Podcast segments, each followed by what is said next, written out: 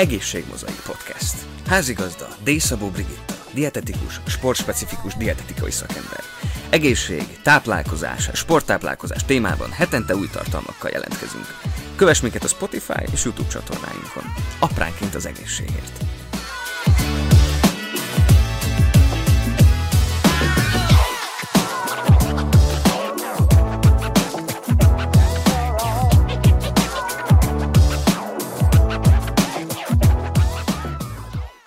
Szeretettel köszöntöm a kedves hallgatókat. Dormáné Szabó Brigitta vagyok, dietetikus, sportspecifikus dietetikai szakember. Az Egészség Mozaik Podcast mai adásának témája a ketogén étrend. A különböző szélsőséges táplálkozási irányzatok terjedése napjainkban sajnos nagy mértéket ölt. Az egyes étrendek alkalmazása előtt fontos lenne szakember felkeresése, az egészségre káros hatások elkerülése véget. A ketogén diéta első megjelenése az 1900-as évek elejére tehető, majd 1924-ben dr. Russell Weider alkalmazta a Mayo Klinikán epilepsia kezelésére. Ma az étrendet elsődlegesen epilepsziás gyermekek kezelésére használják, megfelelően összeállított étrend, speciális tápszerek bevitelével rendszeres orvosi ellenőrzés mellett. A ketogén diétában a szénhidrát anyagcsere szerepe csökken, a szervezet a zsírokat használja fel az energianyerésre. A ketogén étrend jellemzője a magas zsírtartalmú és alacsony szénhidráttartalmú élelmiszerek ételek bevitele. Jól gondold meg, hogy követed-e ezt a fajta diétát, ugyanis számos mellékhatást eredményezhet.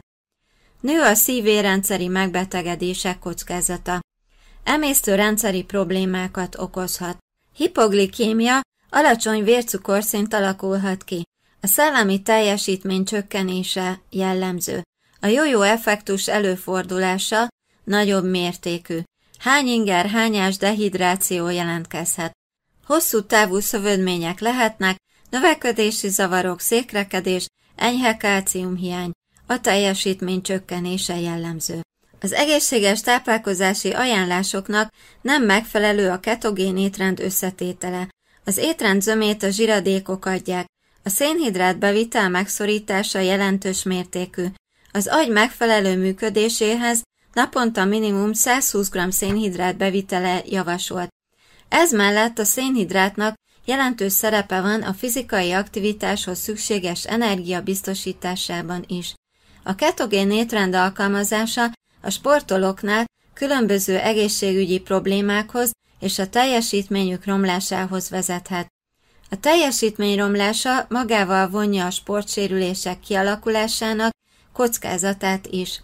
A ketogén étrend esetén a súlycsökkenést elsősorban a szervezetben lévő folyadék mennyiségének és az izomtömegnek a csökkenése okozza. A ketogén étrend patológiás állapotokban és speciális élethelyzetekben történő alkalmazására kutatások folynak. A témával kapcsolatos publikációk elméleti információkat adnak. Nem tudhatjuk, hogy az egyoldalú táplálkozása jövőben milyen egészségügyi problémák kialakulásához vezethet. Egy friss kutatási eredmény szerint a fogamzás előtt csökkentett szénhidrát tartalmú étrendet folytató nők körében magasabb a velőcső záródási rendellenesség kialakulásának a rizikója a születendő gyermeknél. Sajnos a praxisomban is találkozok olyan esetekkel, ahol már tünetek jelentkeznek a diéta következményeként, például lelassult anyagcsere, székrekedés, puffadás. Jól gondold meg, ha divat diétába kezdesz. Kér dietetikus véleményét, segít a számodra optimális, egészséges étrend kialakításában. Köszönöm, ha a további adásaim is meghallgatod. Kövess engem a Spotify és YouTube csatornáimon, illetve az egészségdietetika.hu per podcast oldalon. Normáné Szabó Brigitta dietetikus, sportspecifikus dietetikai szakember adását hallgattátok.